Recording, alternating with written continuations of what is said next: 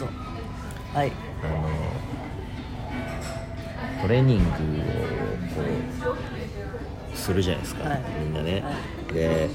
とにかく重たいのをやろうとかそういうふうに思ってジムに行ってやると、そうするとね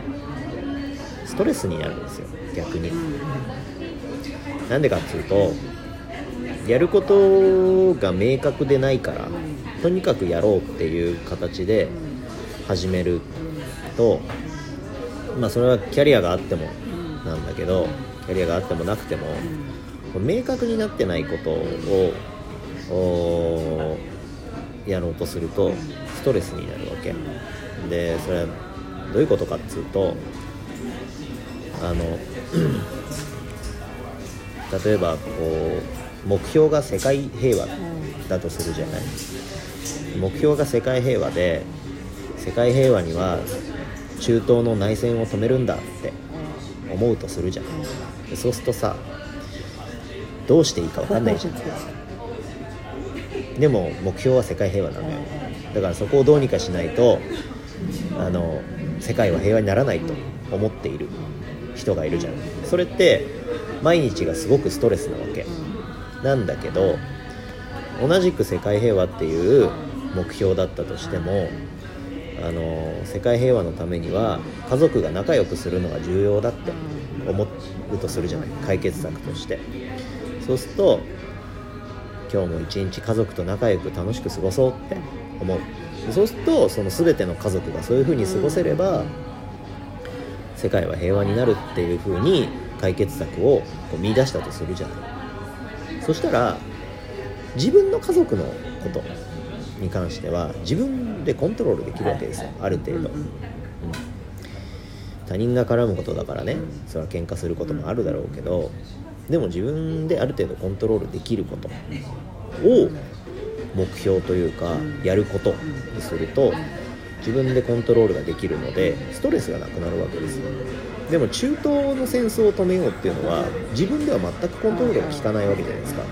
でもそれを毎日毎日持っていると毎日毎日ストレスでしょ、うん、だからその世界平和っていうのが目標だったとしてもそういうふうに自分でコントロールできることっていうのを具体的に掲げてそれを毎日やっていくっていうのがそれにつながるんだって分かってればストレスにはならないわけ。多分トレーニングも同じでこれをしたらこうなるとかっていうのが分からない状態の時闇雲にやってしまうと合ってるのかなとかねこれでいいのかなとかっていう状態で進むのでそれとてもストレスなんですよ。とにかく重たいのをやればいいんだって思ってたりとかするとそれってとてもストレスなんですじゃなくて一つ一つ、えー、これをこうすればこうなるっていうものだったり、えー、なんつうのここをこうやって動かすとここがこういう風に動いているっていうのを自分で感じるっていう自分と対話するっていうことを繰り返していくことで確実に進んでいくっていうのが分かった人っていうのはストレスにならないんですよ。やってることは同じ筋トレっていうものを使っているんだけどそれがストレスになるかストレスにならないかっていうのは自分でコントロールできることをやってるかやってないかの違いになってくるわけだから YouTube みたいなやつを見てさトレーニングを学んだとするじゃない。でもそれって果たして自分にとって正解なのか分かんないわけ、うん、だからうーんって思いながらやるわけとストレスです、うん、じゃなくて自分はこういう風にやってこうやってやればいいんだって分かった人はストレスにならない。そういう感じ。すごくふんわりした話だけど、例えばよ、うん、健康診断でメタボになりましたとメタボという判定が出た時に、うん、医者がね、うん、もうこれはジムに行ってね筋トレした方がいいみたいなこと言われるじゃない、うん、ざっくりとポンとあそうか、えーと、メタボ解消には筋トレがいいんだみたいなとこまではまあいいとしてよ、うん、でそこで放り込まれたところでね、じゃあメタボにいいって言われても、じゃあ何をしたらどうなるのかっていうのは全くないわけだし、うん、そして今やってることが本当にメタボ解消につながるかどうかなんてわからないじゃん、うん、だからなぜそれがメタボ解消になるかって理屈が絶対あるわけでしょ、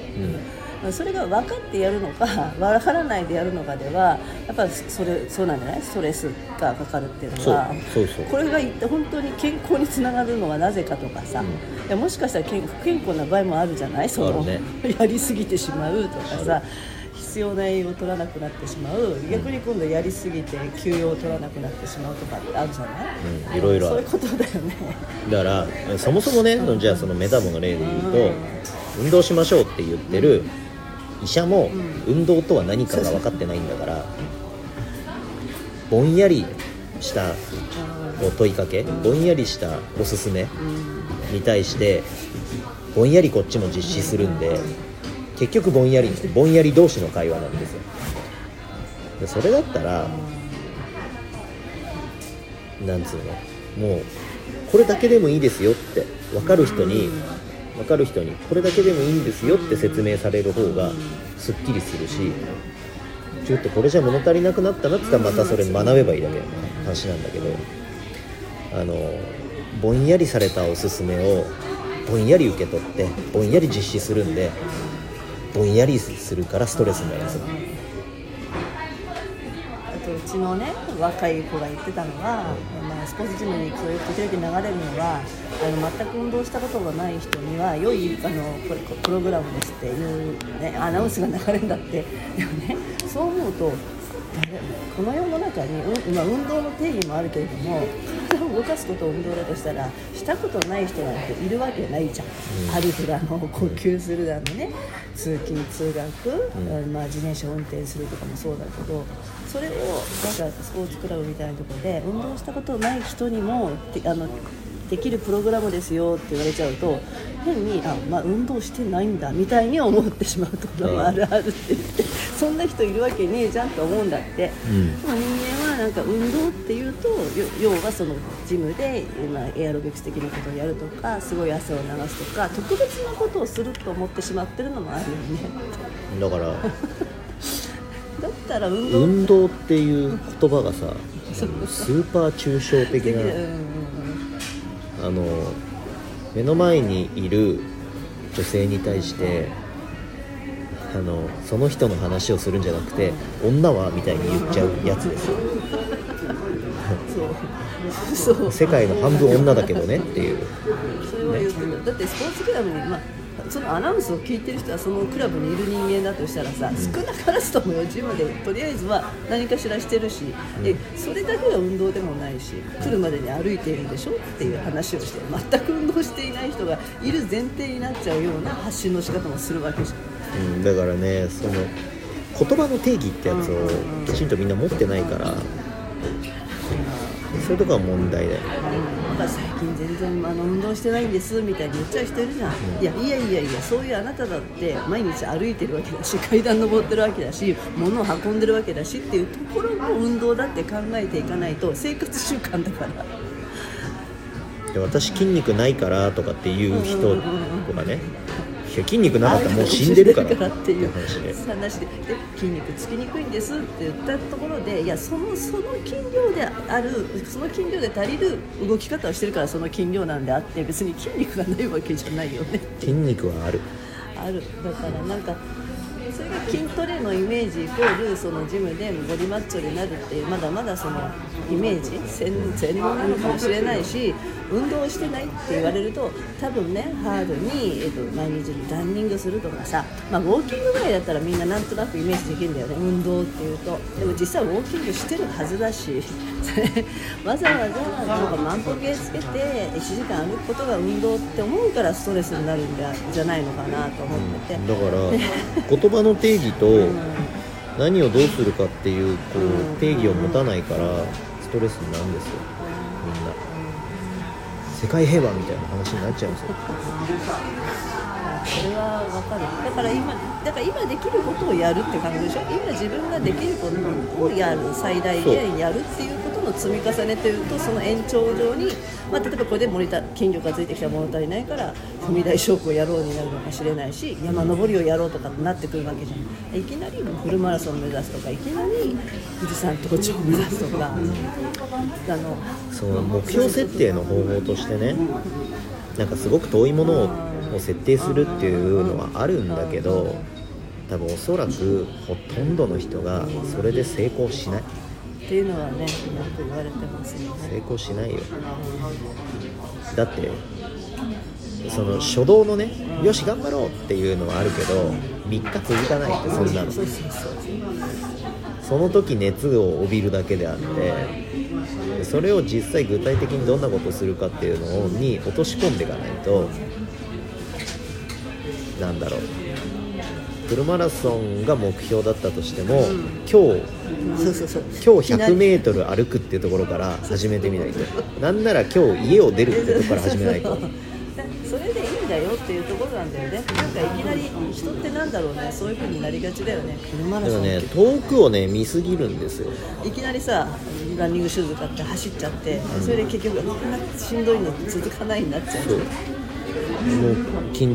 何筋肉痛がいっしゅうかん続いてもうダメですみたいになっちゃうわけだから、いきなりね激しいことしちゃダメですよ。まあじゃあそうね、今目の前で自分ができることをやっていくことが本当は続く続く秘訣だし、習慣になるってことですよね、うん、だから自分でコントロールできる範囲のこと、うん、自分で自分の体をコントロールするっていう、自分で自分の行動をコントロールするっていうことの延長にしか結果はないので、だからそれはこうやって客観的に伝えてくれる人がいるっていう必要性は一つはあるっていうことと、だからといって常日頃そうやってついてくれなければ僕はダメなんですみたいなんだったら、それも続かない、うん、サスティナブルじゃないじゃんっていう話ね、なんか自分で頑張ってって話なんですけど、自分で頑張るにはやっぱりステップをねできる限り小さくする必要がある。だから初めのうちはいろいろ聞くことが多いかもしれないし、教わらなければいけないこともあるだろうし、見てもらう回数が多いかもしれないけど、うん、それがだんだんだんだん出てきてくると、うん、なんだっけ、あれが進化は鈍化していくから、長いスパンで自分でこう見れるようになるってことでしょ。だからいっかげつぐらい見た後でどうかなって振り返るぐらいがだんだん定着してくるじゃない、うん、そうやると続くと思うし、うん、いやそれ以外続く方法はない。よくは言うんだよ、パーソナルトレーナーがはんとしかんあのやった時は痩せたんですみたいな、でそれやめたら途端に太ったんですっていうのは、もうそれはそもそも違うよねって。それはだから管理されてるだけであってさ、もう習慣にもなってないしさ、自ら動こうっていうことになってないわけだから、もうそれはただ鞭を打たれてなんか管理されてるだけだから。でそういうと、あともう一個聞かれたことが、例えばこう姿勢を意識しましょうとかって言ってさ、うん、まあ、コルセットみたいなのを巻くとかさ、いろいろあるじゃん。あとね、この間あったのがね、顔の筋トレをこここうあるんだって、顔の筋トレのためにこういうのをくっつけてビビーってやるのがあるんだって。もうそれってさ、まあ、ある、ある子が言ってたんだけど、強制的にこうやらされてるだけでさ、自分で自ら動いてないじゃんって。自分から自それこそ自分でコントロールできた時に初めてそれは自分のものになるんじゃないのかなって言ってて、うん、確かにあの刺激で、あ、こういうところに筋肉があるんだって分かるまでしかできないと思うんだよね、うん、あれをつけていれば、あのここの筋トレができるっていうわけじゃなくて、自分自身でそれこそ喜怒哀楽をねつけて、ここのあの筋肉、表情筋は動かすからちゃんとここが何鍛えられるわけだと思うんですよ、うん、コルセットをつけて安心していっちゃダメなんだよ。コルセットをつけた時はそこで、あ、こうかって意識することはあるかもしれないけどね。それは自分と脳とで、それで聞かれた時に脳と自分の体の対話をするわけでしょ。常にフィードバックし合う、うん、ということでよろしいでしょうか。えー、いいと思います。じゃあ今日は終了。終了。